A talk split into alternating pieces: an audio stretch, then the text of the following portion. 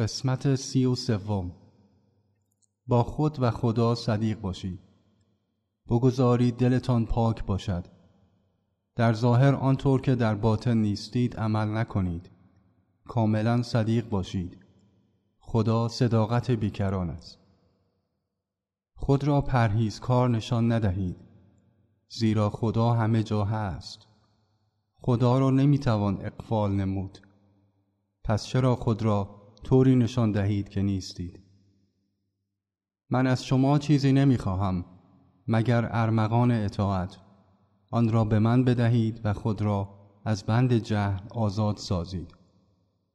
توجه داشته باشید جهل را آنطوری که باید تجربه شود تجربه کنید و برای آزادی کوشش کنید. با خود و خدا صدیق باشید. شما می توانید دنیا را اقفال کنید. اما از دانش آن که همه چیز می داند هرگز نمی توانید فرار کنید. قانون الهی چنین است.